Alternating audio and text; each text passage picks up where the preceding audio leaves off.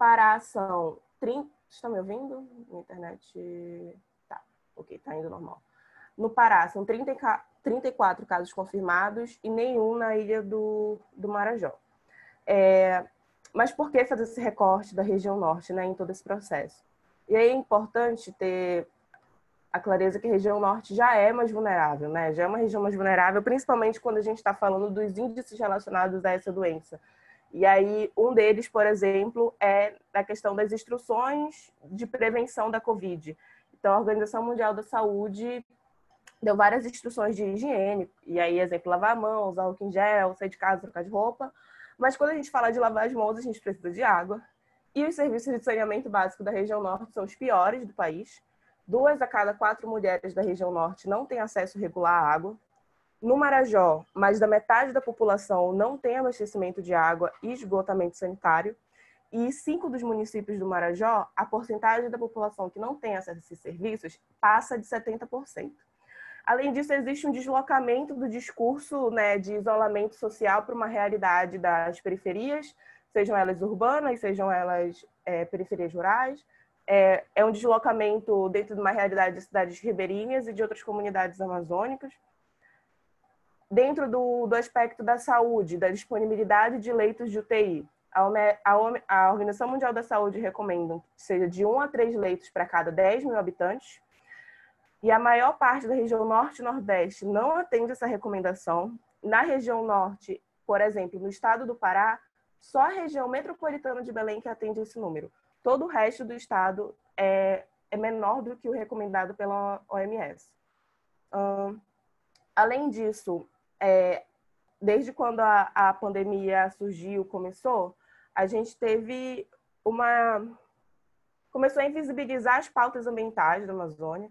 Então, 2019 foi um ano que foi muito falado sobre desmatamento, é, foi pauta, inclusive, pelo aumento da taxa do, da taxa de desmatamento, desmonte do INPE, a chuva cinza de São Paulo, tudo isso ganhou pauta muito forte nos principais jornais.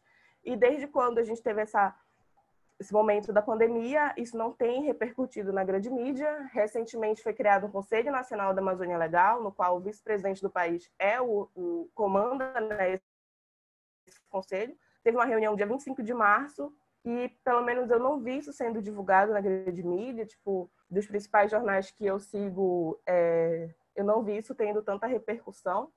E diante de todo esse cenário relacionado à região norte, à Amazônia, a gente convidou três pessoas, no caso, três mulheres, para contribuir com uma conversa qualificada sobre esse assunto. E aí eu vou, antes de eu passar a palavra, eu só vou apresentar brevemente cada uma. Eu não sei se a Ingrid já chegou aqui, mas vou começar, vou apresentar a Gabriela. A Gabriela Sampaio, ela é manauara, gerente do Programa de Soluções Inovadoras da Fundação Amazonas Sustentável, e ela vai conversar um pouco de como a Covid é uma ameaça, ou pode ser uma ameaça para as comunidades ribeirinhas e outras comunidades é, da Amazônia, e também como é que está a situação do Amazonas e, e, enfim, a atuação da FAZ diante desse cenário e o que mais ela quiser falar dentro dos 10 minutos, e o que mais ela quiser contribuir nesse aspecto. É, a Ingrid, a Ingrid Louzeira, ela é paraense, ela é articuladora da Covid-19 Periferias de Belém e é membro do Tela Firme, que é um, um coletivo de educação e, e produz conteúdo audiovisual é, da, de uma das periferias daqui de Belém. Então, ela vai, vai conversar um pouco pra, com a gente de como a Covid chegou nas periferias urbanas de Belém, é, como é que está esse cenário de isolamento social para essa realidade periférica e também como é que está a mobilização deles, né, como um grupo articulado de diversos coletivos daqui de Belém, atuando frente a isso. E a Fernanda Wenzel, que é gaúcha, repórter freelancer que cobre, que cobre notícias, desculpa gente, repórter freelancer sobre notícias ambientais, especialmente na Amazônia. Ela escreve para o ECO, BBC Brasil, Piauí e Valor Econômico. É... E aí, antes de passar a palavra para a Gabi, só para explicar como vai ser a dinâmica, cada uma vai fazer uma contribuição de até 10 minutos e depois a gente vai abrir para as perguntas. Quem quiser ir mandando pergunta no chat durante a nossa conversa, pode ir mandando. Se der tempo, a gente abre para contribuições com o microfone ativo. É, lembrando que podem fazer perguntas direcionadas, o Lute vai estar fazendo a moderação no bate-papo. E, Gabi, o microfone é seu, fique à vontade é, para ligar e falar com todo mundo. É, gente, eu só vou tipo, reforçar os 10 minutos, até porque a, a Fernanda vai precisar sair. Com... Ai, que linda, ótimo. Que a Fernanda vai precisar sair também 11. Eu vou, eu vou até avisar que eu vou tipo, colocar a Fernanda para falar antes da Ingrid, só para que ela consiga falar, senão ela vai acabar não, não participando da conversa. Então, vai falar você, a Fernanda e a Ingrid. É, é isso. Espero que seja uma boa conversa para todo mundo. E eu vou desligar o microfone agora. Obrigada, Mica. Obrigada pelo convite. Bom dia, pessoal. É, começando, né? Acho que a gente começou falando sobre pandemia, com uma pequena pandemia no outro Zoom, então já estamos com os motores aquecidos. É, eu vou compartilhar minha tela com vocês rapidinho. São três gráficos só para poder ilustrar um pouco da nossa conversa aqui sobre o estado do Amazonas, que é o estado de fato que está com maior índice de de pessoas contaminadas, né? Então, assim, só ilustrando o que, que a faz para também vocês entenderem um pouco do trabalho que a gente realiza e como que isso acaba afetando a gente, né? Bom, a FAS, a Fundação Amazônia Sustentável, é uma fundação privada que foi criada em 2007, 2008, mais ou menos, que trabalha majoritariamente dentro de unidades de conservação. Mas no próximo slide eu dou um contexto maior para vocês sobre isso. Mas a gente trabalha em 16 unidades de conservação do estado do Amazonas, né? São essas pintadas aqui em amarelo, e, e em 581 comunidades é, tradicionais, população tradicional, que eventualmente tem alguma ligação direta ou indireta com populações indígenas, porque território indígena já é um outro, uma outra categoria de unidade de conservação, é, mas que tem ali na sua essência uma população ribeirinha, cabocla, muito produtiva, é, de itens de subsistência muito, muitas vezes básicas e que acabam fomentando é, os mercados econômicos locais dos municípios, né, dinamizando ali a economia daquelas localidades.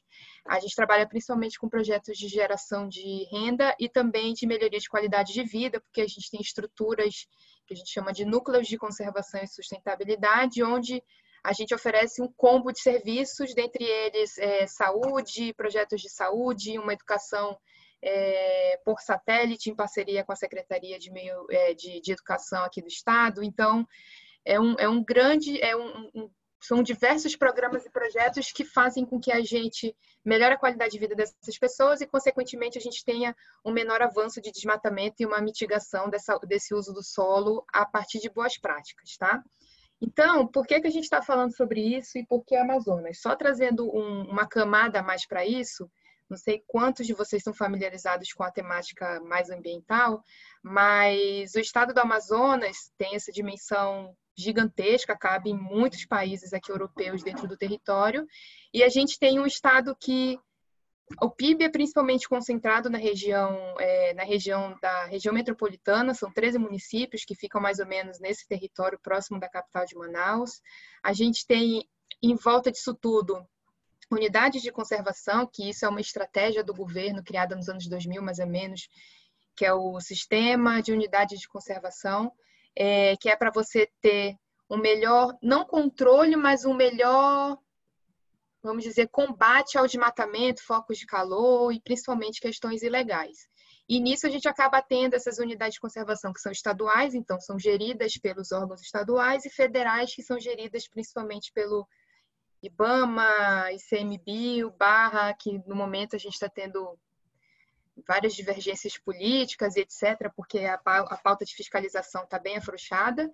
Mas eu trago isso aqui para cá, principalmente para a gente entender que dentro dessas localidades a gente tem pessoas morando. Então, o estado do Amazonas ele tem 42 unidades de conservação, é, por volta de 12 unidades de 8 é, unidade de conservação são de proteção integral, então você não pode fazer nada, produzir, só pode usar recursos naturais de maneira muito indireta, e de uso sustentável, que é onde essas populações ribeirinhas vivem e são grande parte do, do nosso público é, beneficiado pelos projetos da FAZ. Né? Então, só um panorama aqui do Estado, são 42 então, unidades de conservação, são 26 mil famílias, se a gente multiplicar isso aqui por quatro pessoas numa casa. Então, a gente tem um número mais de, de, 100, é, de 100 mil pessoas morando dentro desses territórios. E aí eu trago também um, um dado aqui sobre essa população em extrema pobreza que reside dentro do estado do Amazonas. Né? Então, são mais de 600 mil pessoas que não têm essa, esse recurso financeiro chegando e garantido, a questão de empregabilidade é crítica, principalmente saindo do,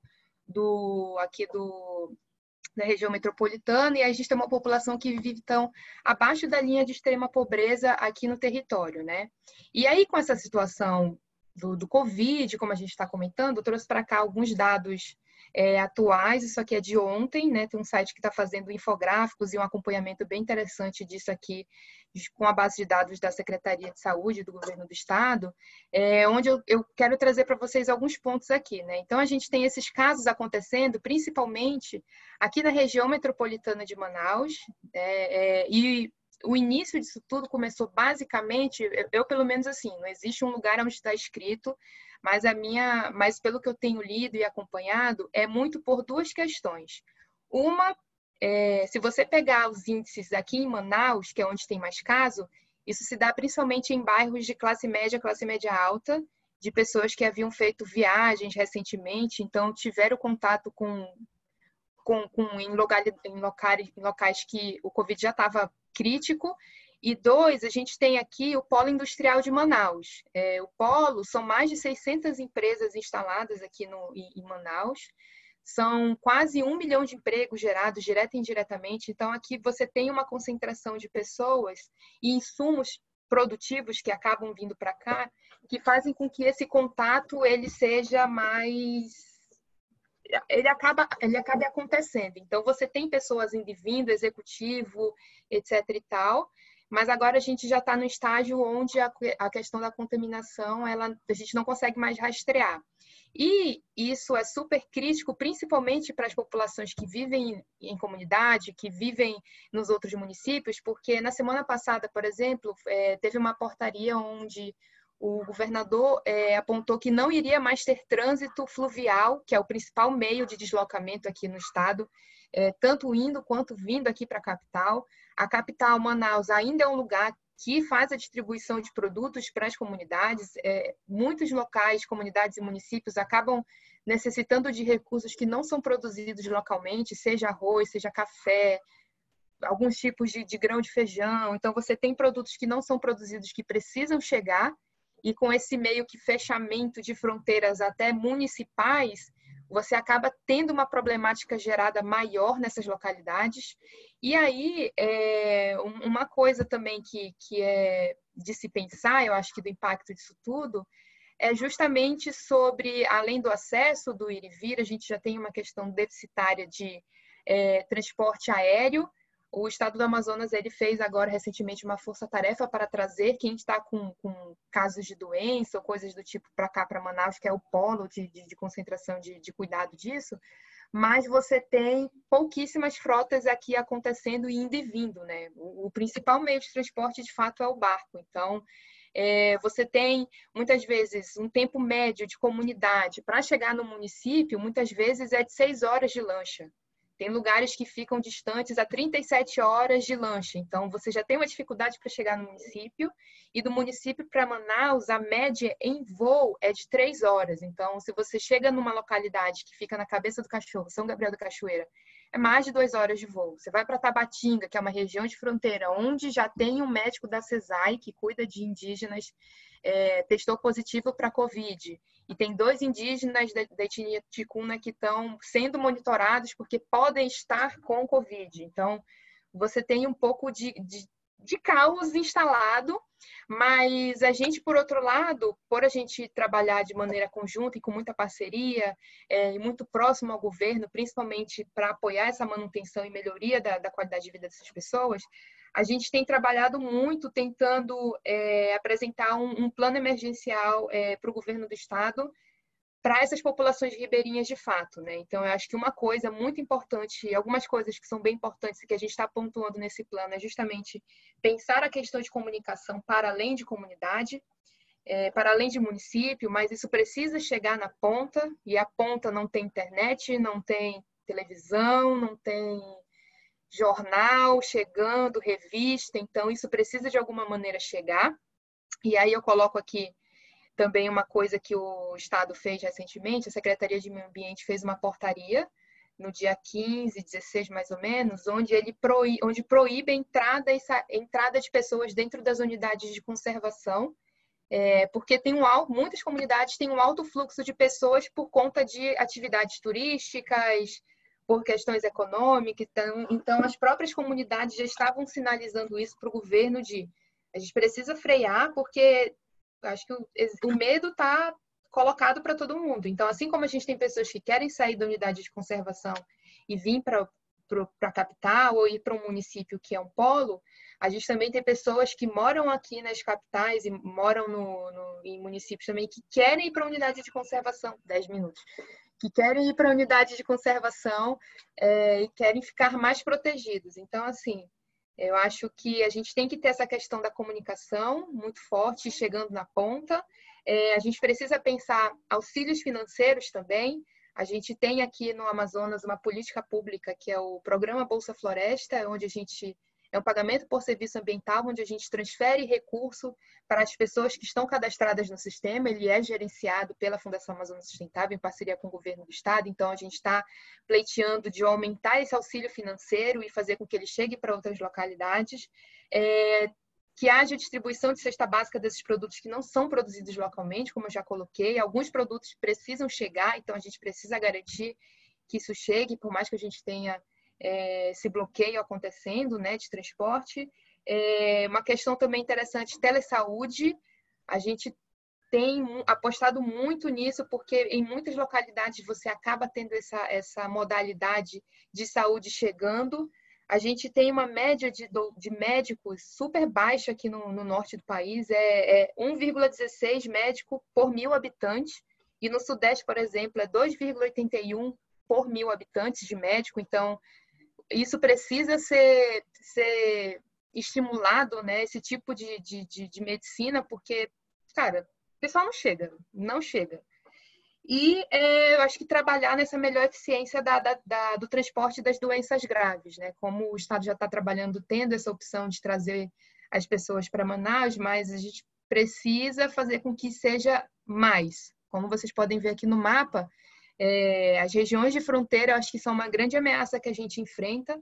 Essa, esse, esse pintadinho do lado esquerdo aqui é Santo Antônio do Içá, é, fica próximo aqui, se eu não me engano, eu posso estar comentando uma gafe, mas eu acredito que aqui ou é Colômbia ou é Venezuela, porque aqui em cima é Venezuela. E aqui a gente tem é, Boca do Acre, aqui no finalzinho, que fica aqui na região do Acre. O Acre já tem enfrentado um problema de fronteira há já vem sendo noticiado há uns anos atrás. Então, assim, são, são muitos cenários, mas é, eu acredito que o Estado tem feito medidas e acredito que pode melhorar medidas, porque o polo industrial ainda está acontecendo, ainda está produzindo, as pessoas, mais de, de 500 mil pessoas estão indo trabalhar, então a gente precisa pensar também nesse grande número de pessoas que têm um fluxo indo e vindo e me calo por aqui, porque eu acho que a gente vai continuar a conversar depois. Câmbio.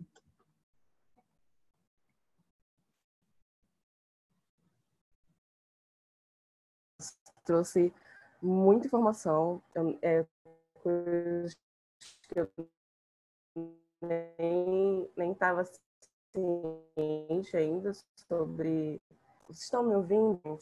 Então, alguém me dá uma luz? Vocês estão me ouvindo? Então, Tá cortando um pouquinho, mas tá, dando para ouvir. Tá, então. Tá. É... Bom, então não vou comentar muito, eu ia comentar para fazer a ligação da fala da Gabi com a Fernanda. Como a minha tá falhando, eu só vou falar assim: a gente convidou a Fernanda é, e aí eu vou logo falar, porque chamamos uma gaúcha para o rolê da Amazônia, né? Tipo, quem é da Amazônia já está se questionando. Então, a Fernanda, quando eu estava fazendo a pesquisa do boletim de notícias, ela foram as matérias que eu encontrei que estava pautando a questão ambiental da Amazônia, foram escritas por ela, e eu achei extremamente interessante o como ela trouxe essa questão para agora, dentro desse momento da pandemia. E aí, por isso que a gente viu o convite, eu não conhecia a Fernanda, a gente conseguiu o, o contato dela e, e, fiz esse convite. Ela aceitou e muito obrigada. É, e aí ela vai trazer um pouco essa pauta para a gente de como é que tá as questões ambientais e meio de tudo isso. E aí eu já vou parar por aqui para tu ter teu, os teus 10 minutos antes das 10, 11. Bom, primeiro, obrigada pelo convite. Eu já peço desculpa se vocês ouvirem algum latido aí na minha fala, porque eu tô no, home office, tem uns cachorros ao redor. E, bom, para tranquilizar os amazônidas, eu queria dizer que eu sei muito bem colocar no meu lugar de gaúcha nessa conversa, né? Eu sei que eu tenho um olhar que ele é de fora. Eu ainda estou aprendendo sobre a Amazônia, né? E sobre as várias Amazônias, na verdade, porque tem, tem muitas particularidades regionais dentro da Amazônia. Mas só para explicar, eu, eu tenho ido para para diversos estados, praticamente todos da, da Amazônia Legal desde 2016, para fazer reportagens principalmente para o ECO, que é um site de jornalismo ambiental. E a gente tem um projeto que é para fazer reportagens sobre o impacto da pecuária na Amazônia. O impacto da pecuária tanto sobre as comunidades tradicionais como sobre desmatamento. Então, em função disso, eu viajei muitas vezes para lá ao longo dos últimos anos e, enfim, queria, queria dividir um pouco da minha experiência com vocês. E também dizer que acho que o, que aconteceu no, na nossa primeira tentativa dessa conversa mostra o quanto esse assunto incomoda algumas pessoas, né? Enquanto a gente está discutindo isso, uh, incomoda alguns setores do, do agro, enfim, da, da política, e da importância de a gente estar tá insistindo, né, em estar tá discutindo. Então, agradeço também a quem voltou aí a conversa, porque eu acho que isso é uma, uma resistência que, gente, que é importante a gente mostrar. Bom, eu vou focar minha fala e vou dividir aqui minha, minha tela com vocês, só um minutinho. Aqui. Em uh, dois aspectos que tem a ver com duas matérias que eu fiz recentemente, que são um pouco assim a, a preocupação das comunidades tradicionais, principalmente quilombolas e indígenas, e também a questão do desmatamento, né? O quanto essa pandemia pode impactar nesse aspecto. Bom, sobre as comunidades tradicionais, eu fiz essa matéria aqui, depois se vocês quiserem procurar, para o Intercept Brasil, que fala sobre, então, esse, essa vulnerabilidade das comunidades quilombolas e das comunidades indígenas. Essa matéria ela tem um enfoque nessa região do Pará, que é a calha norte do Pará, porque eu estive lá no passado enfim, consegui fazer muitos contatos lá, muitas fontes lá.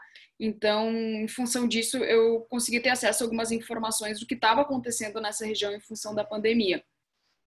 E o que, que foi o que mais me chamou atenção, assim, quando eu fui fazer essa reportagem? Uh, bom, essa região aqui é uma região que está acima do Rio Amazonas, aqui está o Rio Amazonas, então é por isso que é chamada Calha Norte, porque está ao norte do Rio Amazonas. Aqui está Santarém, como vocês podem ver, e é uma região que é o maior contínuo de florestas protegidas do mundo. Isso aqui é uma das áreas mais preservadas da Amazônia ainda. E tudo isso que vocês estão vendo aqui, esse mapa tem essas áreas destacadas, tudo isso ou é unidade de conservação, ou é terra indígena, ou são comunidades quilombolas. Aqui mais perto de Santarém, então, as, a maioria das comunidades quilombolas. Aqui tem uma terra indígena, que foi para onde eu fui, que é a terra indígena Parque do Tomocumaque.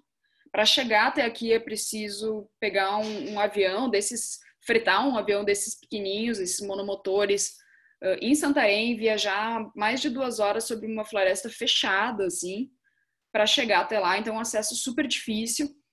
E, enfim, quando a gente fala essas circunstâncias, né, de regiões como essas, a gente tende a pensar assim, bom, coronavírus não vai chegar aqui, né? Porque esse lugar é muito isolado. E o que eu descobri conversando com, com minhas fontes lá é que não, que na verdade essa, essas regiões têm um duplo problema. Uh, um dos problemas é que eles não estão isolados o suficiente para estarem livres dessa pandemia, porque existe circulação de pessoas nessa região, sim. E dois, que apesar de eles não estarem isolados o suficiente para estar protegidos, eles estão isolados o suficiente para estarem muito longe do atendimento de saúde. Então, isso é o que mais preocupa. E eu foquei essa reportagem em dois aspectos. Uh, um deles são essas comunidades quilombolas que, que ficam nessa região aqui perto, na cidade de Oriximiná, esse aqui é o município de Oriximiná, E tudo isso que vocês estão vendo aqui em, verde, em vermelho, são comunidades quilombolas. E aqui, em Porto Trombetas, é onde fica a mineração Rio do Norte. É a maior produtora de bauxita do Brasil. Então, aqui na mineração Rio do Norte, tem um afluxo de pessoas de outras regiões do país constante. Muita gente entrando e saindo dessa cidade para trabalhar na mineradora. Uh, havia dois casos suspeitos de coronavírus em Porto Trombetas, de funcionários da mineração Rio do Norte, e muitos quilombolas trabalham na mineração Rio do Norte. Uh, então havia uma preocupação muito grande de que essas pessoas fossem contaminadas. Esses casos suspeitos, segundo a mineração Rio do Norte, não se confirmaram. Então, por enquanto, ainda não temos casos confirmados aqui, mas isso pode acontecer em algum momento. E daí, qual é a situação dessas pessoas? Para alguém que mora, por exemplo, aqui nessa comunidade quilombola de Cachoeira Porteira, para chegar num hospital, essa pessoa vai ter que, dependendo do, do barco que ela tiver, do motor que ela tiver e dependendo da vazão do rio, ela vai ter que viajar 10 horas rio abaixo de barco até Oriximiná. Em Oriximiná não tem UTI ainda, não tem nenhum leito de tratamento intensivo. Essa pessoa teria que sair de Oriximiná, viajar mais 8 horas de barco para chegar até Santarém, onde tem 49 leitos de UTI para atender a população de 20 municípios. Então, isso é para a gente ter um pouco a noção da dificuldade que é para essas pessoas, caso elas venham a ter uh, uma situação grave, né, de, de coronavírus ou de qualquer outra situação de saúde, elas vão ter que viajar aí cerca de 20 horas para chegar num leito de, num leito de UTI. Uh, outra situação que outras populações que eu conversei foi dessa terra indígena Tumucumaque. Aqui, como eu falei, é um lugar super isolado. Não tem voo regular, tu tem que fretar um avião, tu vai gastar mais ou menos 8 mil reais para voar até aqui, para pousar numa pista de estrada de chão. Só que tu pensa, bom, essas pessoas, o coronavírus não vai chegar lá. Não é verdade. Por dois motivos. Um motivo é que essa é uma região de fronteira, como a gente está vendo aqui. E nessa fronteira tem várias comunidades indígenas e essas comunidades elas têm como costume se visitar. As famílias se visitam porque, enfim, para eles a, a, fronteira ela ela não faz diferença, né? Não é que nem para a gente que, que tem uma diferenciação política, tu está entrando ou saindo no país. Para eles é o mesmo território. Então, uh, os indígenas do Tumucumac já estavam preocupados porque tinha casos suspeitos de coronavírus em, em comunidades indígenas no Suriname, por exemplo. Então, essa circulação de indígenas deixa eles muito expostos. Além disso, numa das aldeias aqui do Parque Tumucumac, tem uma base militar, que também tem militares que vêm de outras capitais da região norte para a terra indígena Tumucumac periodicamente e que também podem ser um vetor de contaminação. Então, isso só para explicar um pouco assim essa desmistificar essa ideia de que essas pessoas estão tão isoladas a ponto de estarem protegidas. E o outro ponto que eu queria abordar, eu sei que meu tempo já está acabando, mas é a questão do desmatamento, né? Eu fiz essa matéria para o ECO, que é sobre o impacto que a pandemia pode ter no desmatamento da Amazônia.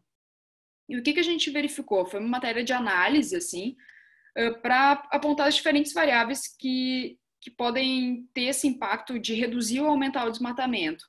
E o que a gente verificou, conversando com vários especialistas, é de que, por um lado, se por um lado tem uma tendência à redução do desmatamento por um desaquecimento da economia, porque, como eu já disse, a pecuária ela é responsável por dois terços do desmatamento da Amazônia. Então, na medida em que a gente tem uma tendência de redução do consumo de carne e das exportações de carne em função da crise econômica, ao mesmo tempo, isso, isso pode impactar no sentido de diminuir o desmatamento, ao mesmo tempo a gente tem outras dinâmicas que interferem na Amazônia. Uma delas é, é de que a imprensa, em função da pandemia, ela parou de dar atenção para a Amazônia, né? Então, ano passado, como a Mica disse, a Amazônia estava direto no noticiário em função uh, do, do, recorde de desmatamento e de queimadas, mas agora isso sumiu completamente do noticiário, né? Só tu liga a TV e tudo que tu vê é coronavírus. Então, uh, sem essa pressão, os desmatadores podem se sentir muito mais à vontade para atuar. Isso não só eu que estou dizendo e nem ambientalistas que estão dizendo. O próprio vice-presidente Mourão está dizendo isso. Ele que está responsável por esse comitê né, de Amazônia desde o ano passado. Uh, saíram notícias na imprensa semana passada de que o Mourão uh, estava uh, preocupado, ele inclusive falou com o Bolsonaro sobre isso, de que sem essa pressão da imprensa, sem esse olhar mais atento para a Amazônia, o desmatamento pode estourar de novo. e além disso, também é essa falta de olhar para o desmatamento abre espaço para ações políticas, assim, né? Por exemplo, existe uma medida provisória que está no Congresso agora, que é a MP 910, que anistia toda a grilagem de terra anterior a 2018. Então, abre a porteira aí para uma regularização de muitas invasões e desmatamentos ilegais na Amazônia. Então, essa também é uma, é uma preocupação. E e então só para mostrar um pouco assim, né, de também de que a Amazônia ela sempre funciona muito sob pressão. Eu que acompanho mais de perto essa questão da pecuária, eu posso garantir para vocês que nada é feito uh, da parte dos, uh, da, do setor agropecuário e das empresas que, que financiam o desmatamento da Amazônia sem uma pressão. Por exemplo, no caso da carne, uh, as entidades só começaram a prestar atenção numa ideia de pecuária sustentável depois que o Greenpeace fez denúncias graves, depois que o Ministério Público Federal impôs multas, depois que o IBAMA fez ações de fiscalização e multou essas empresas. Uh, sem isso, as coisas uh, não acontecem na Amazônia no sentido de preservação ambiental. Então, enfim, meu tempo já estourou. Era um pouco isso o olhar que eu queria trazer. E também já peço desculpas que eu vou ter que abandonar a conversa agora. Já tinha explicado para mim que eu tenho uma entrevista agora às 11 horas e, e por isso não vou poder continuar na conversa.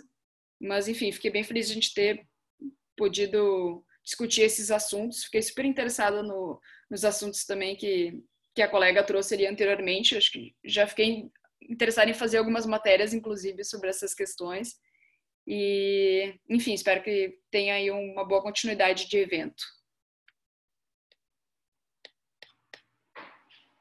Legal, obrigado, Fernanda. A Mica está com um sinal ruim, eu vou assumir um pouco. É, obrigado pela participar, por aceitar, por estar aqui com a gente. É uma pena que, não, que a gente tenha tido esse problema no início, né? E aí isso tenha não só provocado constrangimento na gente, mas também tenha cortado muito do nosso tempo. Então, fica à vontade para você seguir aí com seus compromissos. A gente aqui vai seguir a conversa. É com a Ingrid, que já tinha até feito uma colocação aqui sobre o SUS, na, até se relacionando com o que a Fernanda trouxe agora há pouco, sobre como o SUS é ainda mais precário. Né? Ingrid, vamos testar o seu microfone? Não, a gente não está te ouvindo. Você não está mudo. Você consegue. Te... Será que sem fone a gente te ouve?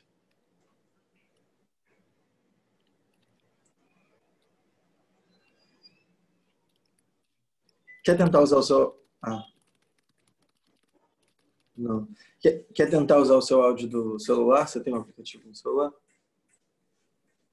Tá bom. Fernanda, a Ingrid chegou a mandar uma mensagem no bate-papo. É... Não sei se você consegue ver. É... Ah, legal. Na verdade, eu acabei de ver que a minha entrevista está sendo remarcada, então eu vou continuar com vocês aqui. Ah, que ótimo. Então tá. É... Ingrid, a ideia seria você tentar conectar pelo celular para e, manda, e ligar o áudio por lá. Só que no celular você precisa ter o seu, seu aplicativo, né? Não dá para usar só o navegador.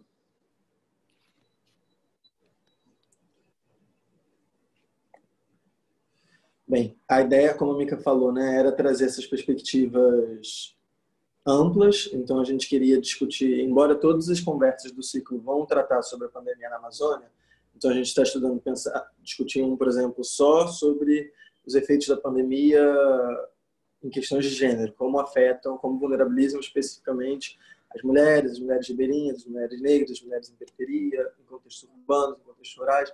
Hoje a gente queria fazer uma, um grande panorama que a gente conseguisse tratar pelo menos é, ter essa, essa abordagem geral, tanto humana, então trazer. A Ingrid agora vai falar um pouco sobre a experiência de periferias de Belém, que essa rede de ativistas de comunicação e de periferia estão mobilizando essa hashtag Covid-19 Periferias Belém, fizeram uma campanha tanto para estimular as pessoas a não bem não vou falar muito tá bom você já vai falar mas também então o que a Gabriela já trouxe que foi massa ter todos os os três mapas né? É, acho que fica muito ilustrativo para gente.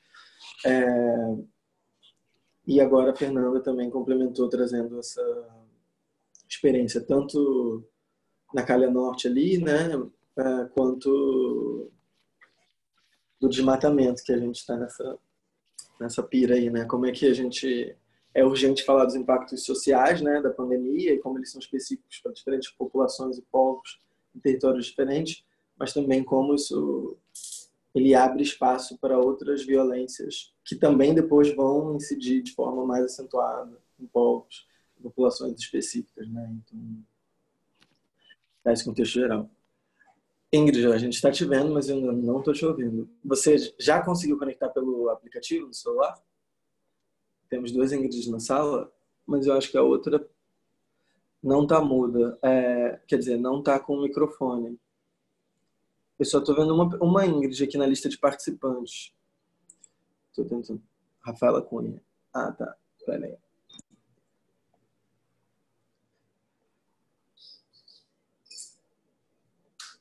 Tenta agora, Rafaela Cunha não está mais muda. Se você está na Rafaela Cunha, talvez a gente ouça. Oi, bom dia.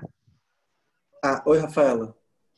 Não, eu mandei uma pergunta que, na verdade, tive problemas para entrar mais cedo e queria saber se vocês vão deixar online a conversa. Vamos, a gente está gravando e vai deixar online. A fala da Gabriela. Tá bom, obrigada. Nada, obrigado.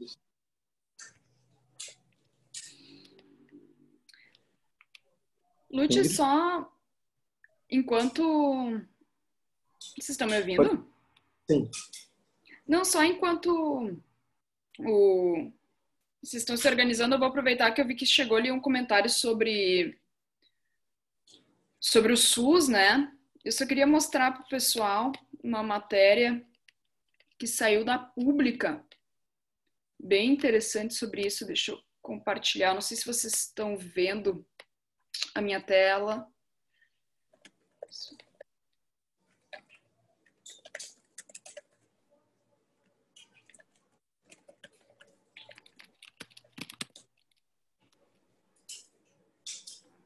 Aqui, essa matéria que saiu da pública, que é em meio à pandemia de coronavírus, o Brasil enfrenta desertos de UTIs.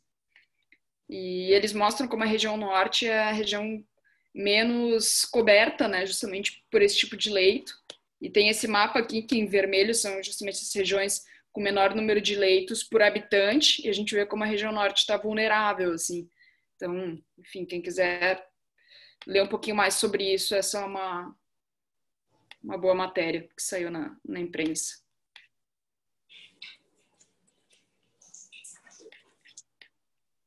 Boa, obrigado, Fernanda. Eu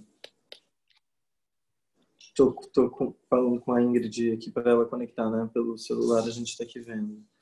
O Fernanda, a Gabriela até sugeriu que você colocasse o link dessa matéria da Pública aqui no chat do bate-papo da, da, chamada. E aí eu acho que vale Isso. a pena também as outras duas que você abriu, que você escreveu, tanto para o Intercept quanto para o Eco, né? Uhum, vou fazer isso agora.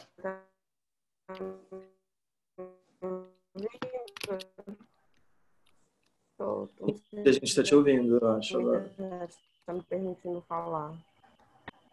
Ah, que bom. Não, só para avisar também que essas duas, essas duas matérias da Fernanda foram inclusive para o nosso boletim, assim. Então, no primeiro boletim da nosso primeiro boletim foi a matéria do Intercept e nesse agora a gente também colocou esse do, do Eco e aí é uma boa também compartilhar aqui. A Gabi também é, Fê, quando você estava falando de fazer matéria, a Gabi mandou o e-mail dela se você quisesse conversar, não sei se você viu, tipo, mas trocar com ideia certeza. com ela. Aí, Vou querer. E, e, aí qualquer coisa eu posso te mandar. E aí apareceu uma pergunta. Eu tô falando aqui, Lutz, para te ajudar, se tu quiser ajudar a Ingrid. Enquanto isso, eu vou, vou dar uma continuada aqui, que a minha internet melhorou. Tem uma pergunta aqui que eu vou ler, da Rafaela Bergamo. Outro panorama que eu li foi de que haverá intensa perda na renda dos pequenos produtores que não têm grande valor agregado aos seus produtos e agravamento da saúde financeira das organizações de produção. E devido a isso, pré, devido a isto, prévia possibilidade do aumento das atividades ilegais ligadas ao desmatamento, e degradação da floresta como uma alternativa de renda para a comunidade novamente. Acham, acham que é um cenário que deve ocorrer? É, não sei se a Fernanda ou outra pessoa gostaria de comentar. É o que a Rafaela Bergamo colocou aqui. Eu acho que, que a Gabi pode, por estar mais em contato com essas comunidades, pode falar bem mais do que eu sobre isso, mas a única coisa que, que, que eu apurei, né, que eu consegui apurar em relação a isso, esse aumento das atividades ilegais como alternativa de renda, uh, o que eu conversei com algumas fontes é que uma das coisas que tende a aumentar é garimpo, em função disso, por dois motivos, né? Um, essa, as pessoas perdendo empregos e perdendo fontes de renda formais, e, ao mesmo tempo, uma valorização muito forte do ouro. Isso é uma coisa que a gente tem percebido pela crise financeira, né?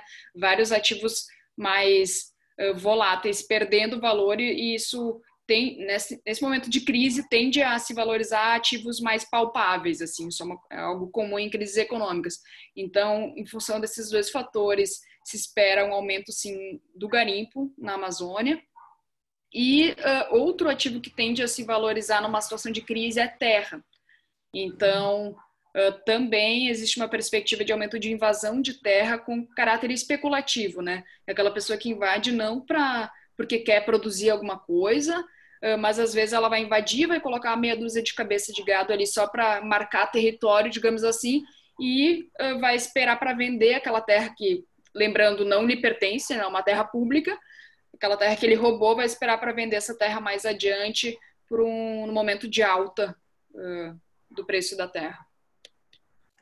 É, Gabi, Oi, é, Antes, antes de você responder essa, eu só vou te dar mais informações que eu acho que tu pode responder de uma vez só. Além da pergunta que eu tinha lido, é, a Suri mandou o Globo, é, que ela acabou de ver no Globo, que o Brasil tem o primeiro caso de indígena infectado no Amazonas, que é uma mulher de 19 anos da aldeia São, Ju São José, em Santo Antônio e Cá. E, uh, o da, e aí mais uma que se soma, que é a da Suri e da Isabela também como essas comunidades estão sendo orientadas sobre medidas preventivas. E o da Isabela colocou assim: foi falado aqui sobre o telesaúde ser necessária para é, necessário nesse momento, mas também falamos da dificuldade de chegar na ponta pela falta de recursos e comunicação. Como essa, como essa articulação está sendo pensada entre prefeituras, governo estadual, como fazer consultas médicas através de telesaúde, uh, se. Ai, desculpa, gente, que aí agora minha internet é, como. Então, como acho que Gabi pode. Todo mundo falou um monte disso, pode fazer logo um, um geralzão com essas perguntas. Tá bom. É, são muitas perguntas, eu fico receosa de talvez deixar alguma coisa passar é, mas eu vou tentar direcioná-las. É, o que a Fernanda colocou, então, sobre a questão do aumento do ouro e sobre a terra, é uma coisa, na verdade, que vem acontecendo já tem alguns anos atrás. Se você colocar numa perspectiva de gráfico, você tem é, a diminuição da indústria de transformação, então, que é a indústria que transforma esse bem em matéria de matéria-prima é, num bem é, que tem tecnologia instalada, então, por exemplo, um celular, um negócio assim mais uau, e você tem, por outro lado, um aumento no gráfico de, de dentro do PIB, né, compondo o PIB principalmente, bens de, de matéria-prima. É, e não necessariamente um bem sendo expo, é, sendo colocado para exportação, tendo passado por um processo de transformação. Então, é, isso é uma coisa que já vem acontecendo é, nos modelos econômicos atuais, então acho que isso aqui só vem mais para rechaçar e fazer com que essa, esse gráfico ele faça mesmo essa, essa questão de inversão. É, sobre. Peraí, calma. Sobre a questão de saúde nas localidades, é, trazendo para a perspectiva de comunidade, tá? Que comunidade você tem município é, e você tem localidades e comunidades que ficam dentro daquele território geográfico. É, muitas comunidades elas, elas têm a saúde por meio é, assistida por meio do, de um ACS. ACS é um agente comunitário de saúde.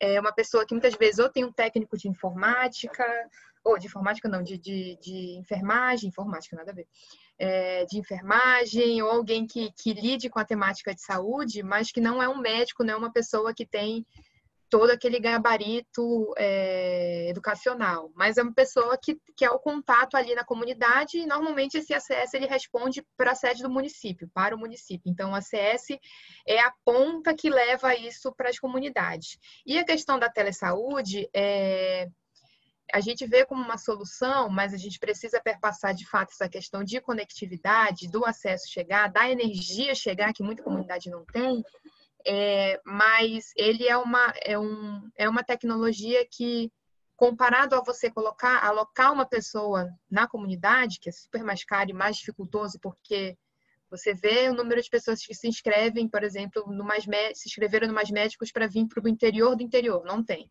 Só quer ir para um sede de um município e município que tem acesso.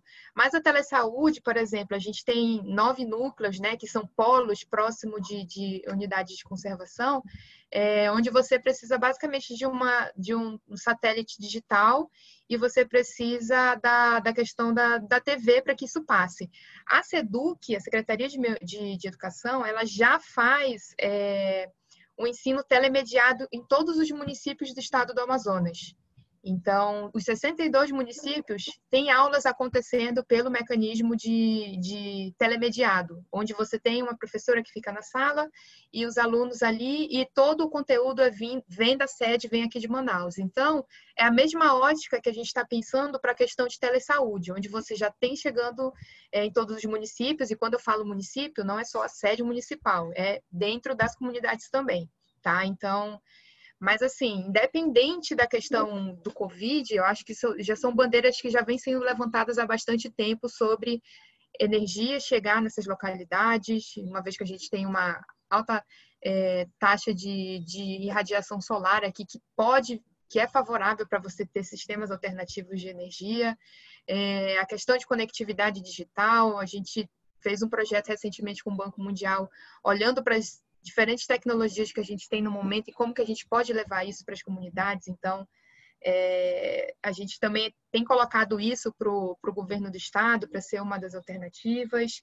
E eu não lembro mais as outras perguntas, mas sim, e os casos também de, de, de casos confirmados de Covid indígena e tudo mais é, dentro de unidades de conservação interindígena, você tem pessoas que são responsáveis pela gestão daquela área, né, que fazem a, entre aspas, fiscalização e controle dos territórios, é, que atualmente é super defasado. Você tem um gestor ou gestora nessas localidades e por conta de toda a questão política e baixa também de quadros colaborador, você tem menos gestores trabalhando dentro de um território muito grande, que é o Amazonas, mas essas pessoas têm sido o ponto-chave que estão fazendo é, esse acompanhamento em loco nas comunidades. E sobre essa questão econômica, eu acho que a gente só precisa ter em mente que a gente tem diferentes perfis de, de, de moradores e de, e de pessoas que residem na floresta, assim. Você tem a questão ilegal, mas a questão ilegal muitas vezes ela não é pelo cara que de fato vive em harmonia com aquele ambiente. É um cara, é um, é um ente externo, é um ente que está ali para utilizar aquele, aquele bem, aquele recurso. O recurso não fica ali, ele sai, ele normalmente vai para uma pessoa ou um, um, grupo de pessoas específicas que tem um interesse econômico muito grande por trás.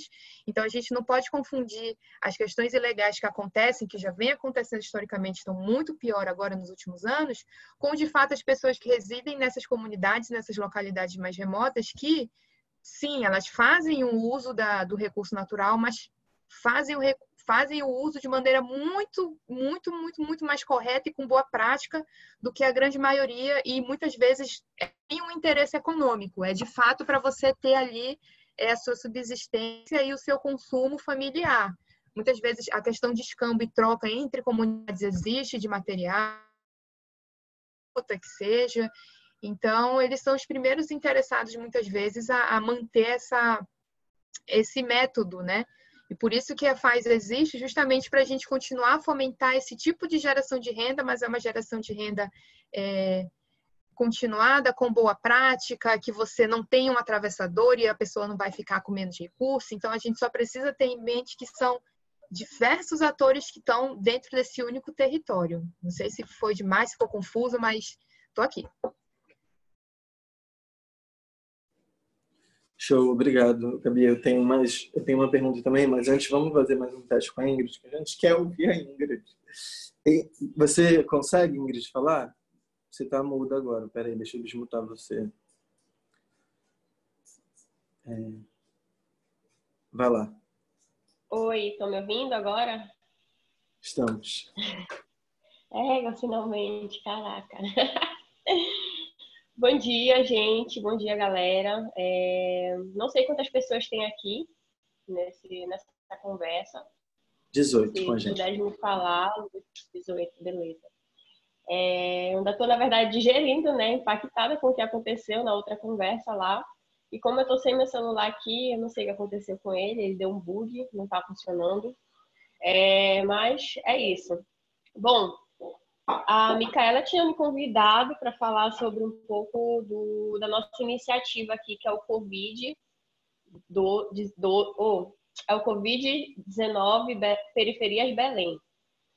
Essa iniciativa, na verdade, ela já estava acontecendo devido a um edital que, que eles tinham é, ganhado através do, da FASE, acho que todo mundo conhece aqui, né?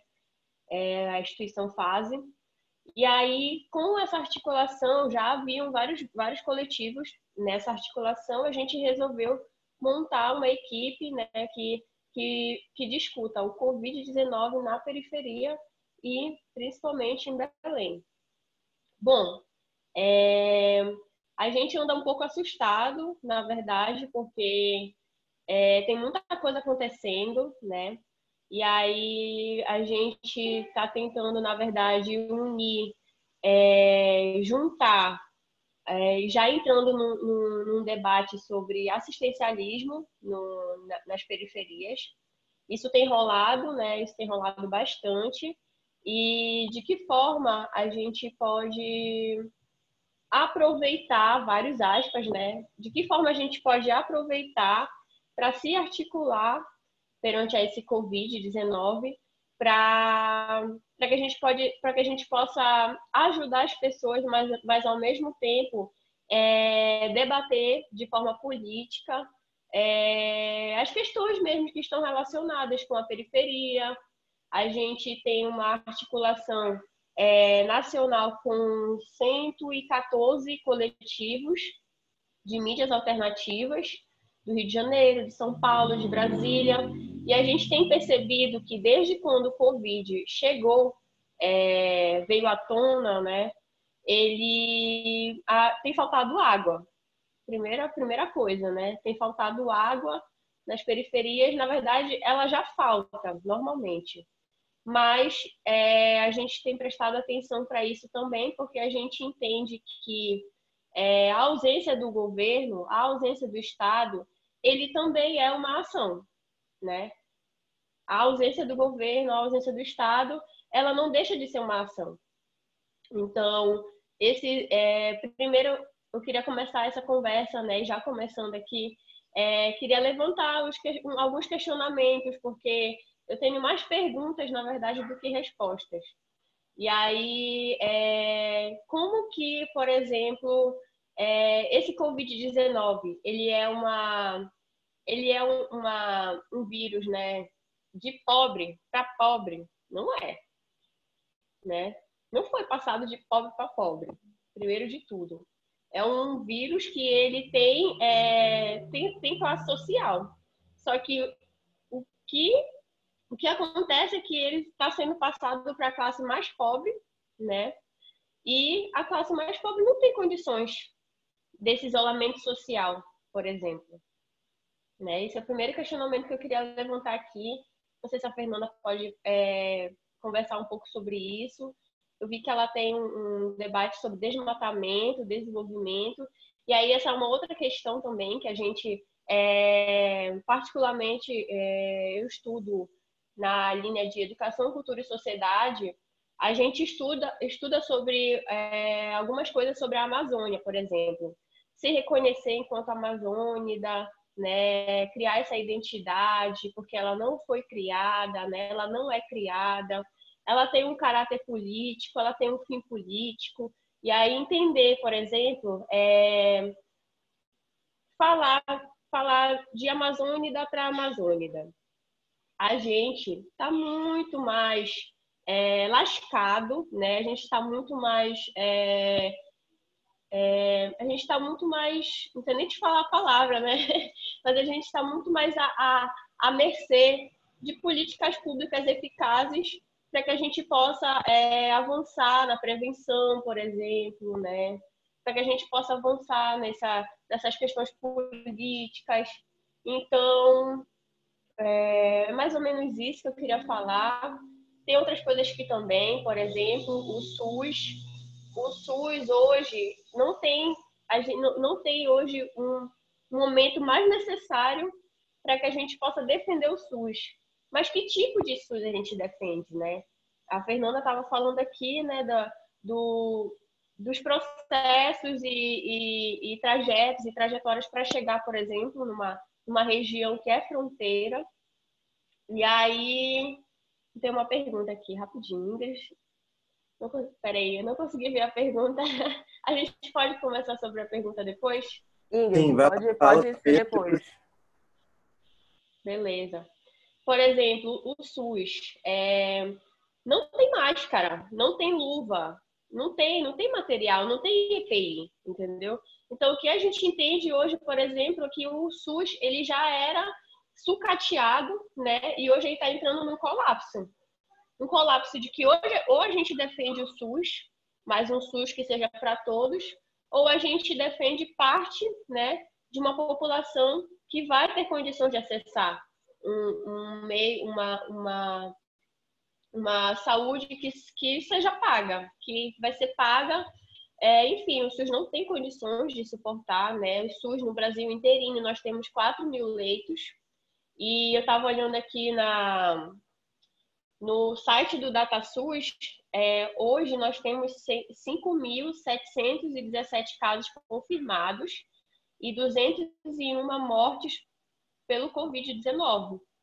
E aí a gente também está fazendo pelo Tela Firme, que é um coletivo de mídia alternativa, é, a gente está fazendo uma campanha, assim como vários outros bairros também estão fazendo campanhas solidárias de arrecadação de material de limpeza, é, arrecadação de, de alimento mesmo, porque tem muita gente passando fome também. Então, é, eu entrei aqui é, no meio né, da conversa, mas também pegando esse gancho, eu fico percebendo que a gente tem particularidades. Em cada local tem sua particularidade, né? Cada coletivo desse tem sua particularidade. E de que forma a gente pode atuar nem, nem que seja de uma forma é, coletiva, mas dentro do, do seu próprio bairro, para que a gente possa prevenir o Covid-19 ou para que a gente possa, pelo menos, criar mecanismos de saída mesmo, saca?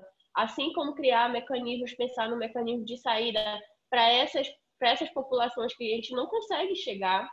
Essa comunicação aqui que a gente está tendo, é, ela é muito difícil ainda, né? Eu, por exemplo, peguei uma pisa agora para entrar, né? não sei mexer direito, mas consegui, graças a Deus, e é isso.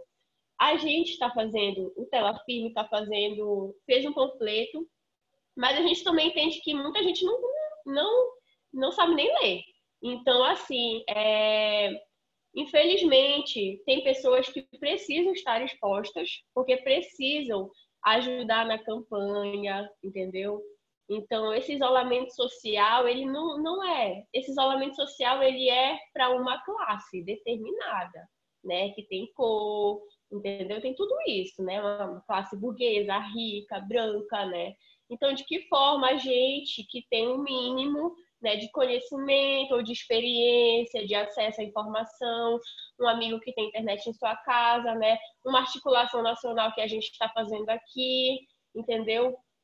De que forma a gente pode é, estabelecer uma, uma rede mesmo, entendeu? Uma rede que, a gente, que possa circular todas as informações, né? Eu achei muito legal também que a Gabriela colocou, eu acho que o nome dela é Gabriela, a Gabriela colocou aqui mais cedo e a Fernanda também. É, o, o nosso. Opa, desculpa. O Telafirme também, a gente tem pensado em umas orientações, por exemplo, para populações periféricas, né? Em especial as populações periféricas. Mas a gente tem pensado também que as populações periféricas é, são as populações que são marginalizadas, né? Primeiramente marginalizadas.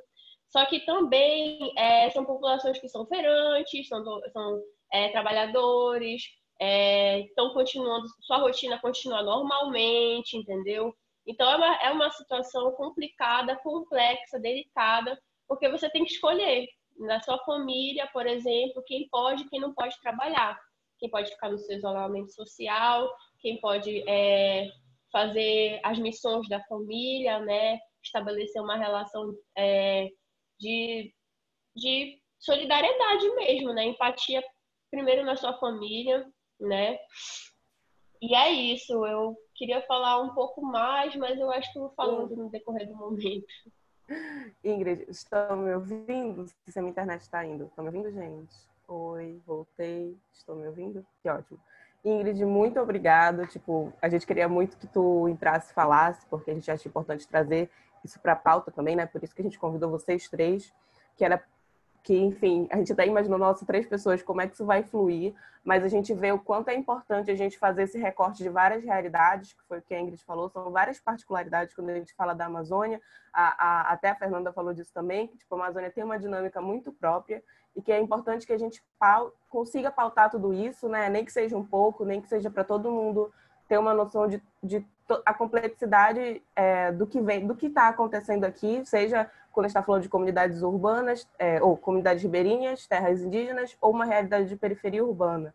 E aí, isso que a Ingrid fala é muito importante, porque como, como a gente teve que mudar, e aí cortou todo o início do que eu falei na, no início, que é, é, é importante a gente entender que esse, o discurso né, da, da OMS de prevenção, de isolamento social, ele está muito descolado com a, com a realidade de muitas pessoas, é, e aí a, a Ingrid também trouxe a pauta do saneamento básico, que não tem água na periferia.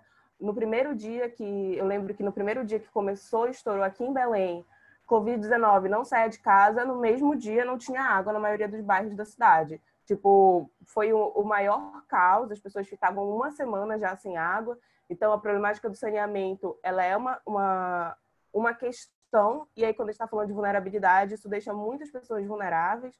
É, além disso, essa realidade das pessoas não não terem a opção do isolamento social, né? E isso é importante deixar claro que o, o isolamento social ele é um privilégio e que é importante a gente entender o que fazer quando a gente não tem esse privilégio e é por isso que a gente convidou a Ingrid representando o Covid.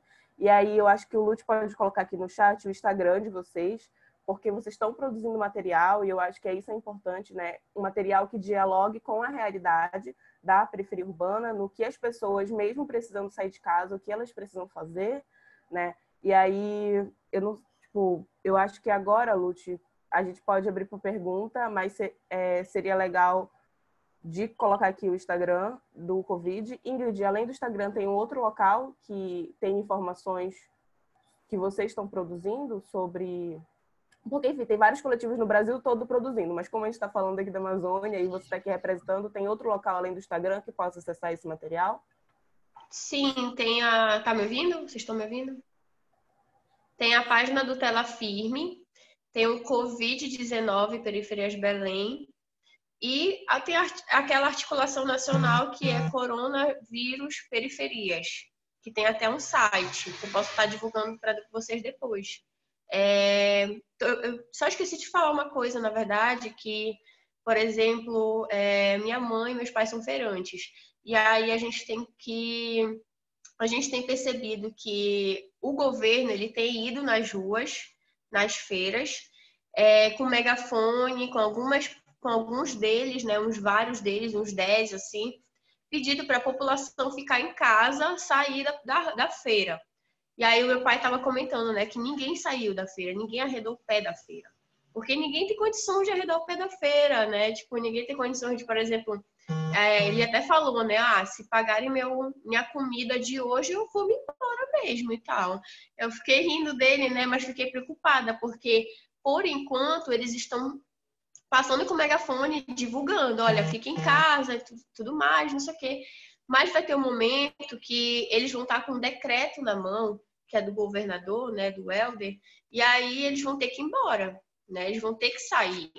E aí, é, como que a gente vai ajudar, né? Porque tem a truculência, a gente sabe que eles podem ser muito truculentos, né? E a gente sabe que tem uma galera aí que não sabe, por exemplo, é, não segue orientações na feira, está muito exposto, né? Os manuseios dos alimentos está muito exposto.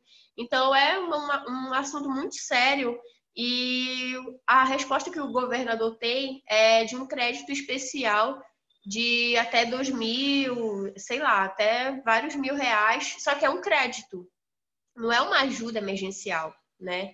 É um crédito, a pessoa vai se vai vai, é, vai pedir emprestado dinheiro e não sabe assim.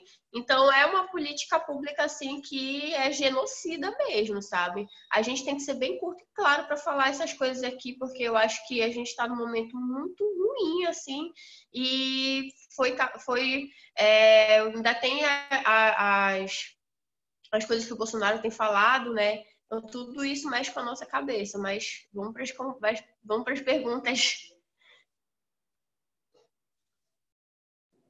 Legal, é, obrigado. Obrigada, Ingrid. Lute, você vai para as perguntas aqui? Vou desligar o microfone então, para você seguir com as perguntas. Tá bom, obrigado. É... Bem, eu vou primeiro com uma pergunta que a Rafaela tinha posto lá em cima. Uh, ela falou: trabalho em uma comunidade do Marajó, em que basicamente a renda das pessoas vem da venda do açaí. Nesse sentido, há várias pessoas em contato. Gostaria de perguntar se não seria o caso das empresas de açaí bancarem, entre aspas, alternativas de comunicação com essas pessoas, sobre como proceder com os produtos e como menos pessoas podem estar envolvidas no processo de venda do açaí. Aí eu queria até juntar essa pergunta da Rafaela, é, eu acho que Gabriela talvez possa fazer essa resposta mais direcionada à comunidade ribeirinhas, não sei se a Fernanda tem sugestões levando isso para outros territórios, quilombolas, por exemplo, as comunidades que ela passou, que está numa empresa consolidada, né? Mas eu fiquei muito preocupado também, pensando que a crise está sendo pensada, a, a, contenção da crise está sendo pensada muito na lógica urbana, né? Então, de, que a rua é o espaço de perigo do contágio, né? A interação pública. E aí eu fico pensando, na lógica das comunidades ribeirinhas, é, como é que qual é o qual, qual o tipo de informação que a gente tem que dar de orientação que a gente deve dar, né, que é sugerido. Se é manter em casa, mas aí um dia a menos na roça faz muita diferença para as famílias, né? Seja na renda dela, seja na alimentação, porque é, é o que é o alimento de verdade, né? É, então, ou se o problema está na ida à cidade, porque na cidade, na feira, aí traz tudo que a falou, na feira é esse espaço de novo urbano de sociabilidade e possível contágio. É, então, queria também ouvir um pouco sobre isso, né? a diferença de orientação de contextos urbanos para esses contextos de comunitários rurais. Depois eu trago as outras perguntas. Então sou eu, gente, que só pergunta difícil, meu Deus. E muitas não tem nem resposta. tipo, isso que é o mais difícil, cara. Mas assim, pensando nessa questão que foi colocada é, sobre a questão do açaí, eu trago um exemplo muito prático do que a gente desenvolve dentro da FAZ, assim, né? A gente trabalha com mais de 20 cadeias produtivas é, nas unidades de conservação, com as associações, e, e muitas vezes eu vejo que o trabalho desenvolvido pela Fundação é muito pela não é que não exista política pública, mas é muito porque a política pública não chega. Então, para essas pessoas. E aí, quando eu digo política pública, é justamente pensando nessas questões econômicas, como é que você coloca esse produto, como é que você comercializa, como é que você é, dá um preço mínimo para ele, como é que funciona o subsídio, subsídio suficiente para compor esse preço mínimo do produto. Então, é um exemplo prático do que a gente está fazendo agora, dada a situação do corona e tudo mais, a gente trabalha com um peixe que chama pirarucu, talvez muitos de vocês conheçam, é um item hoje de iguaria, se você for em um restaurante de São Paulo. É, e a gente fez uma parceria com um pessoal que chama Unisafra, aqui no Amazonas, eles também estão trabalhando em Belém, se eu não me engano. Eles são, é uma tipo, eles ajudam a comercializar os produtos de pequenos produtores. Então, a gente está fazendo com eles um, um, uma feira virtual onde a gente está é, tá apoiando a comercialização do produto do pirarucu, e é um pirarucu manejado, então ele é de uma área de lago, é uma área controlada, então ele tem um período específico. É, e aí a gente está apoiando para fazer a comercialização disso totalmente eletrônica. É, é um meio ainda inovador que a gente está experimentando, porque é foda, as pessoas não, não têm ido comprar tem, tem diminuído o seu consumo, tem re, muitas vezes repensado seu consumo, o que é muito legal, mas por outro lado, acho que tem toda uma cadeia que precisa de estrutura e precisa ser reabastecida e, e pessoas e famílias, etc e tal. Então, assim, é, é super complexo tudo isso e eu acho que não tem resposta certa, né? Assim, é, ou errada, não sei, é, eu fico bem bem aflita por não conseguir responder, mas eu queria trazer assim que eu acho que é interessante a gente pensar mecanismos inovadores, né? Eu acho que para que possam complementar isso e, e, uma coisa que, que eu talvez não tenha reforçado antes, mas que eu, eu sinto muito com essa questão do Covid é, é uma questão de comunicação mesmo. São problemáticas de comunicação que a gente já vem enfrentando desde esse novo modelo político estabelecido que que são crises de comunicação no setor ambiental, é, a conservação não é legal, a unidade de conservação é péssima. Então, acho que são muitos paradigmas que precisam ser quebrados e a gente precisa tratar disso que nem aqueles livros, sei lá, Economia para Dames, Economia para Burros, Sociologia para Burros. Eu acho que a gente tem que lidar com muitas temáticas que historicamente não estão internalizadas da maneira correta. Então, acho que tem mais um, uma camada aqui de, de, problemática que, enfim, não quero ficar falando muito, senão eu vou ficar parecendo muito negativa. Eu não quero ser negativa aqui para todos e todas. Uh, da minha parte, assim, eu acho que eu posso falar um pouco de uma perspectiva de comunicação, assim, né? E a Ingrid falou um pouco disso, né? De, de como orientar essas pessoas, assim, né? E, e o Lute também falou um pouco nesse sentido, e, e, o desafio de comunicação em regiões que muitas vezes uh, não têm energia sequer, assim, né? E, e eu acho que, que tem um, um, um déficit de jornalismo local e ainda mais de jornalismo local independente em várias regiões do Brasil, mas acho que na região norte isso é ainda esse déficit é ainda maior, né?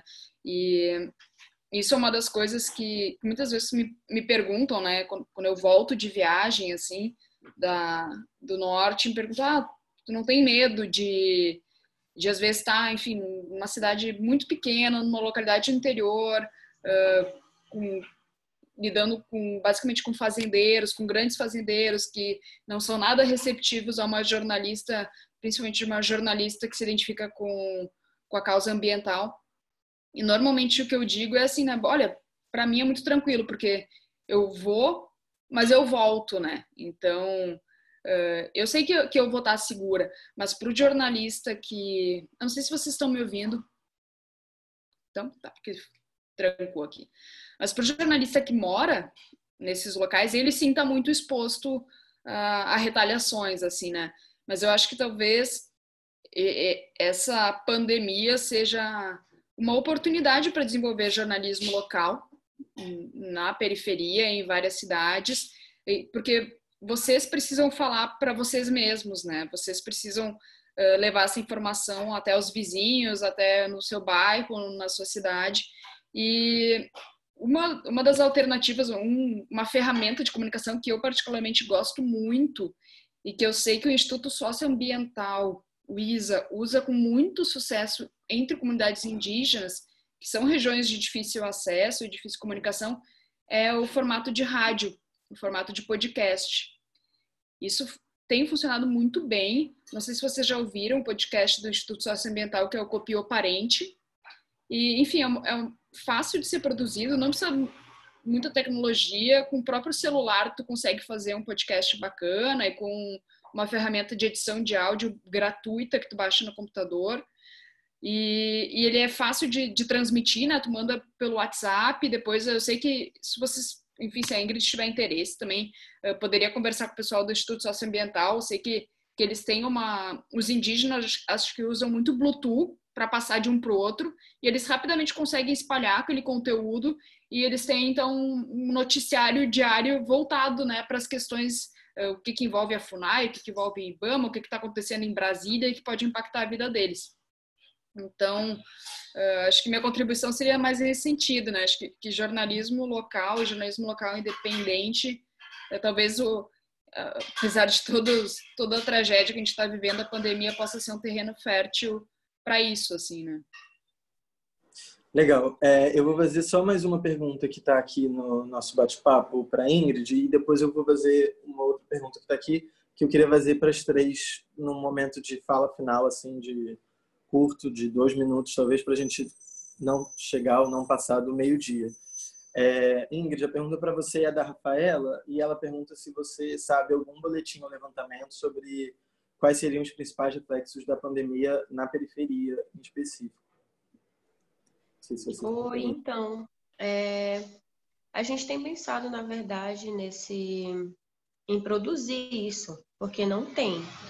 É, só que assim, como é uma coisa é, que a gente ainda não sabe, por exemplo, tem suspeitos de casos é, em conjuntos habitacionais, por exemplo, mas ainda não tá, ainda não, não, não tem certeza. Só que tem esses, esses suspeitos. Só que, como o corona, esse vírus, ele é, ele tem 14 dias para ser incubado, né? A gente ainda não tem a dimensão que isso pode acontecer. Por exemplo, se pegar, é, se o menino que tem que está com suspeita for aprovado com corona, né? For é, aprovado não, desculpa, mas é, dado positivo com corona, a gente não sabe assim, porque é, vai atingir muita gente, vai atingir muita gente. Só que existem outras maneiras, por exemplo, que substitui o álcool em gel. E aí essa comunicação precisa ser precisa ser passada, né? essa comunicação de fio mesmo, né? Olha, tem aqui boa aqui, tem a água sanitária diluída na água que pode também dar uma melhorada. São coisas que são mais baratas de se comprar, entendeu? Então a gente tem pensado, na verdade, em produzir isso ou mesmo pegar dados do DataSUS, da, do Ministério da Saúde, né, e trabalhar em cima disso, mas por enquanto ainda não tem esse levantamento, pelo menos que eu sei, né? Legal, obrigado, Ingrid. Rafaela, uma coisa que eu lembrei quando eu vi sua pergunta é que o gênero e número, eles fizeram um material interessante recentemente, né, nesse contexto de pandemia, sobre o reflexo da pandemia na questão de gênero. E um dos aspectos que eles levantam de reflexo em periferia é a questão da merenda, né, que muitas famílias, muitas crianças estão sem merenda, que era uma das refeições mais importantes do dia daquelas das crianças, mas também não também não seja nenhuma boletim levantamento. Gabriela, Fernando, se souberem também, podem compartilhar, talvez no bate-papo com a gente, para eu já fazer essa última pergunta, que a Rafaela também Tá me ouvindo? Posso falar um pouco? Estou te ouvindo. É, também tu falou sobre esse reflexo, né? É, as merendas nas escolas públicas, pelo menos daqui, do, da Terra Firme, do bairro, continuam é, é, liberando a, a merenda escolar. Só que a gente tem percebido é que se, se essa, essa situação piorar, um dos reflexos vai ser é, pessoas passando, mais pessoas passando fome, entendeu? Então a gente tem essa é a nossa é a nossa maior preocupação também, né? Para além da de casos suspeitos e tudo mais, esse papo de, de alimentação mesmo, tem gente passando fome.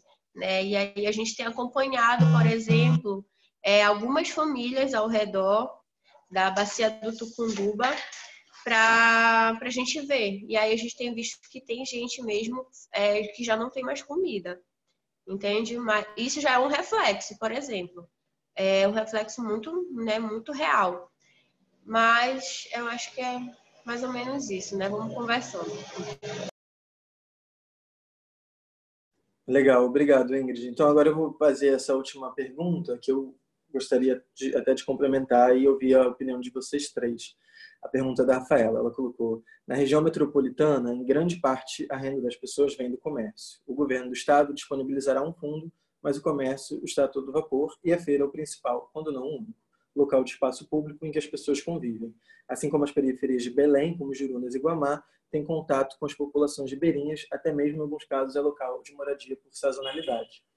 Aí ela traz uma pergunta que eu achei interessante, de caráter propositivo, que ela fala, não é o caso de soltar uma nota das entidades que atuam na Amazônia sobre essas várias realidades da Amazônia? É, e aí eu queria ouvir a, a, opinião de vocês sobre essa estratégia né, de mobilização da agenda pública. É, acho que a gente, quanto observatório, acha interessante notas públicas né, de repúdio, de atenção. Na última semana a gente até participou, co-assinou uma nota pública de defesa da lei nesse contexto né, de pandemia que o, a medida provisória do presidente tentou alterar e funcionou. Né? Logo, o, o Rodrigo Maia foi pautado por isso, disse que ia, ia barrar, o Alexandre de Moraes, ministro do Supremo, vetou, né, é, suspendeu a, a, as cláusulas. Então, desde o observatório, a gente acha que soltar uma nota pode ser interessante. Eu queria ouvir também a perspectiva de vocês sobre isso e de dar aí dois minutos para cada uma fazer também umas colocações finais. Eu agradeço mais uma vez.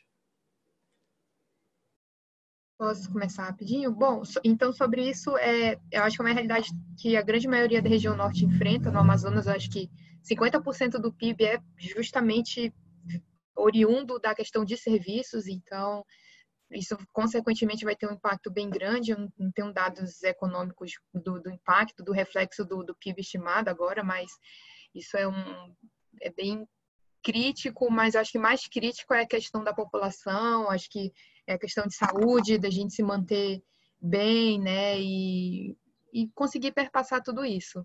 É, sobre a questão de notas, eu acho, eu acho a, a, estratégia bem interessante.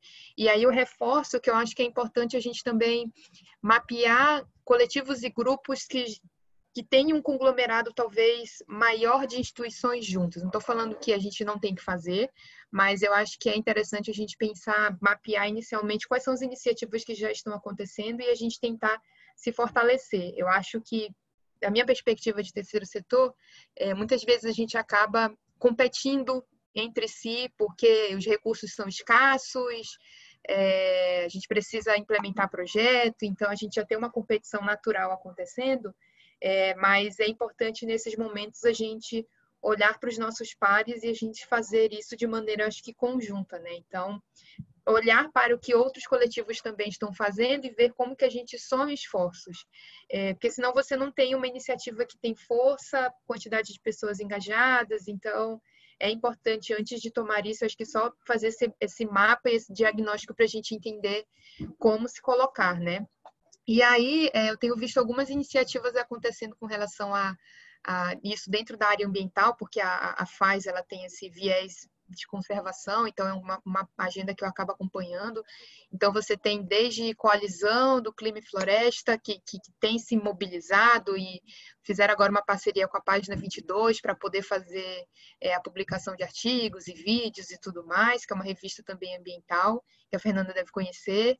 É, tem tem a, o Instituto Etos, que é um grupo de é, instituições que têm um olhar mais para investimento social, é, que também está se mobilizando e eles estão olhando justamente para fóruns que acontecem na Amazônia, a Conferência Brasileira de Mudança do Clima, que vai ser virtual, então fatalmente vai ter um recorte de saúde por trás disso, porque a gente está vendo muita notícia, saiu no País, eu acho que um artigo de opinião é, que o IPAN colocou também falando sobre desmatamento e Covid, Então, eu acho que é legal a gente ver as iniciativas que estão acontecendo, mas sem também deixar de propor. Eu acho que tem que ser super propositivo é, e mão na massa, porque, enfim, vai impactar tudo, todos, todas. Então, quanto mais a gente tiver, acho que junto e dando liga numa situação e num, numa ideia comum, assim, eu acho que a gente tem mais força, assim, para perpassar desafios. Câmbio. Uh, bom, né, como a, a Gabriela disse antes, né, é difícil responder algumas perguntas porque a gente não sabe, assim, né? E nessa questão do, do comércio, uh, poxa, claro, a gente está super preocupado com, com essa questão financeira, né? As pessoas têm que comer, mas ao mesmo tempo também é, tu pensa, bom, essa pessoa que está às vezes super longe de um centro de saúde, vai estar tá se expondo, daqui a pouco vai ficar doente, tá, não vai conseguir atendimento. Então, enfim, é, é muito difícil, assim, né, dizer o que, que é melhor, o que, que é pior. eu acho que, infelizmente, na maioria dos estados, assim, alguns mais, outros menos, a gente também muito vai ter que lidar por conta com as situações, a gente vai ter que se ajudar, a gente vai ter que a gente estabelecer as comunicações, a gente ajudar os, a família, os vizinhos, estabelecer redes, né, de, bom, então eu vou comprar do, do bar da esquina, eu vou comprar do, do cara que eu conheço, e, e a gente vai ter que ir se ajudando muito, acho que o Estado não vai dar conta, né, infelizmente o Estado não vai dar conta de, de suprir o, o, as perdas que a gente vai ter em função dessa crise. Mas uh, sobre a, a, questão da, da nota, eu, como jornalista, estando aqui, acho que essas notas elas têm um papel bem importante, às vezes, de jogar luz sobre alguns assuntos, assim, que de outra forma não chegariam. Uh, usadas com parcimônia, eu acho, porque às vezes também tem um problema de quando tem nota o tempo inteiro sobre tudo que é coisa, uh, falando como repórter, às vezes a gente não acaba não dando o valor que deveria dar. Acho que a nota ela tem que ser usada com muita parcimônia e ela tem que vir assim de forma muito certeira, assim, né? É, o problema é esse, a gente tem esses dados, é, os impactos são esses. Acho que daí ela tem de fato um, pode ter um desdobramento, né, de, de uma cobertura maior da imprensa. E acho que é isso, assim.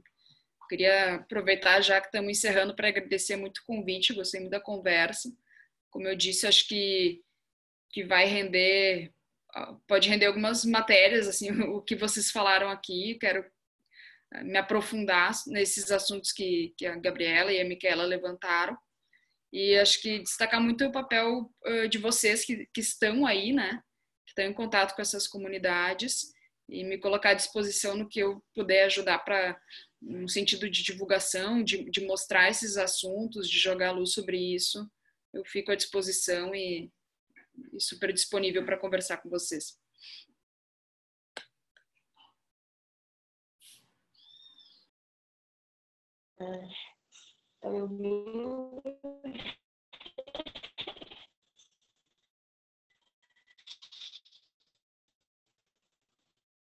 Ingrid, você está aqui? Oi. Eu não tô... Ah, tá aqui. Tá, pode, pode falar. Vocês estão me ouvindo? Então, gente, primeiro eu queria agradecer a Micaela, né, por ter me convidado aqui para essa roda de conversa, essa conversa online. E, enfim, apesar de tudo, né, que aconteceu, a gente segue aqui nessa conversa, nessa troca de informação e experiência também. Eu queria também falar com a Fernanda, né, no PV, com a Gabriela também no PV, porque eu acho que é isso.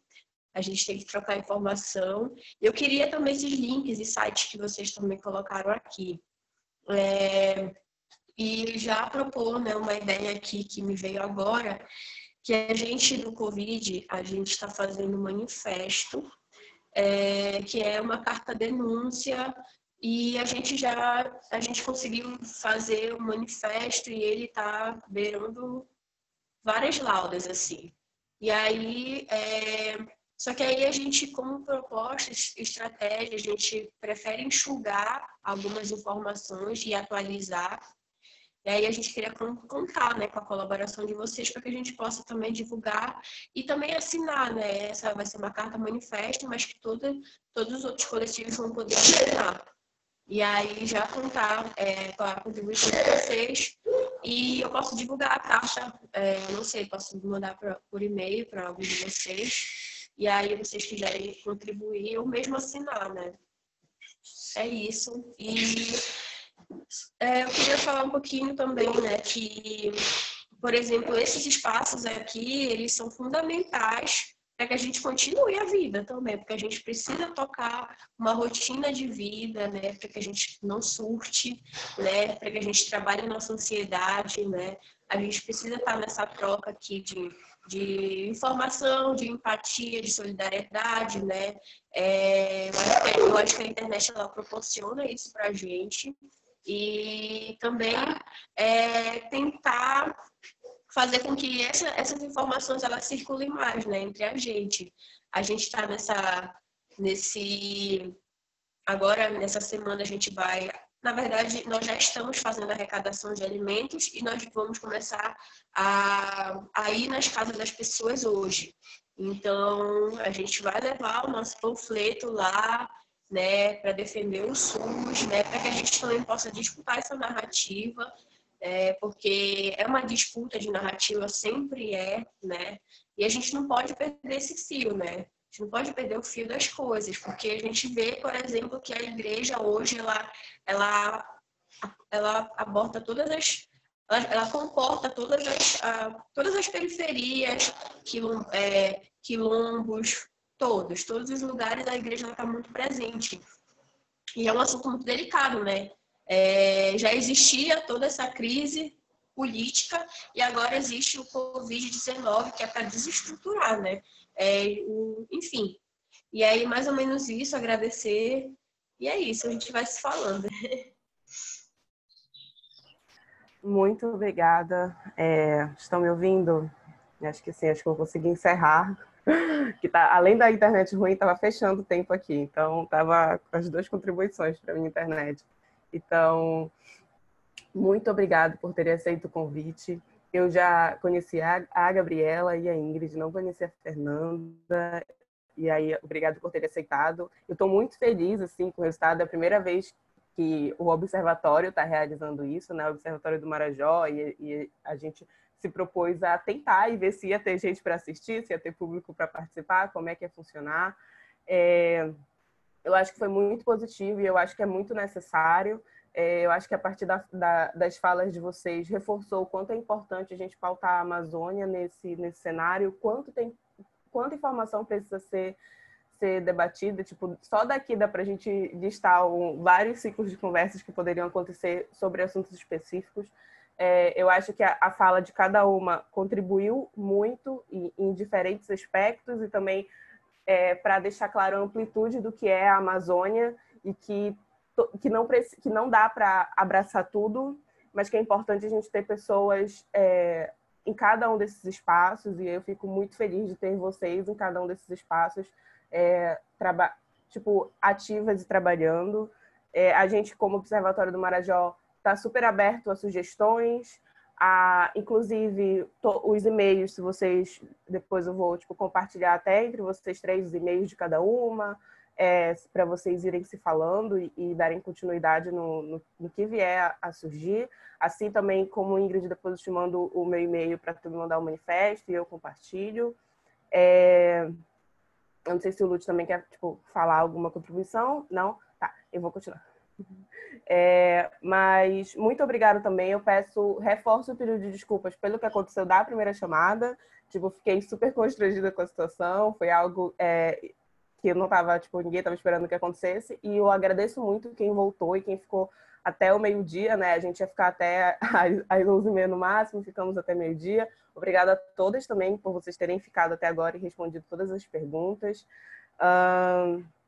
eu acho que é isso, como Observatório do Marajó, além de, de tudo que eu falei, dos nossos boletins, do blog. A gente também tem tá no Instagram compartilhando informação e no Twitter e a gente está fazendo o acompanhamento do, do avanço da Covid na região norte. Então a gente está tá fazendo esse acompanhamento, está gerando produtos sobre isso e a gente está compartilhando isso tanto no, no, boletim de notícias, né, que a gente envia semanalmente, quanto no Twitter, todo diariamente a gente está compartilhando o avanço, é, no Instagram também. Então quem quiser tipo, entender tudo isso que a gente está gerando de produto, tem o nosso site, que é observatoriodomarajó.org, e aí pode entrar lá, que vai poder ser direcionado para esses canais. E estamos aí. Aqui, quem estiver assistindo e quiser mandar sugestões, se tiver gostado ou não gostado, quiser sugerir outras pautas, pode mandar e-mail para observatoriodomarajó.gmail.com e aí a gente pode continuar e conversar e até entender se quem está assistindo curtiu esse, esse formato é, que a gente sabe que, apesar da internet, ela dá essa oportunidade da gente falar com várias pessoas de diferentes estados, diferentes localidades, ela também não permite que muitas pessoas participem. Mas esse é o, esse é o que a gente está conseguindo é, construir e usar agora. E eu acho que é isso. Muito obrigado pela participação de todo mundo. É, e para, ah, eu tenho umas mensagens aqui de parabéns, pessoal, parabéns pela iniciativa e por trazerem mulheres tão potentes para esse diálogo. Também amei. Amei muito. E aí eu vou só dar spoiler do próximo, tá, Lute? Pode ser? Da semana que vem. Semana que vem vai ter mais um ciclo de conversa. Assim como o boletim de notícia da semana que vem vai ser um boletim temático, que vai ser sobre como a pandemia está impactando a vida de mulheres amazônicas. Então, o boletim vai ser focado nesse assunto e o ciclo de conversa também vai ser é, sobre isso. A gente vai falar desse, vai fazer essa recorte de gênero dentro desse processo, que é muito importante. E tô todo mundo convidado para participar também. Da, da semana que vem a gente vai divulgar e vai evitar que a gente seja invadido por outras pessoas. Eu acho que é isso então, né? Muito obrigado pela participação de todo mundo. É, acho que pode encerrar já, né? Tipo, alguém quer falar mais alguma coisa? Posso encerrar. E aí nem deu para abrir o microfone para todo mundo, mas quem sabe na próxima a gente abre para quem está assistindo contribuir também. Então, muito obrigada. Isabela também mandou um obrigado. Muito obrigada, Isabela.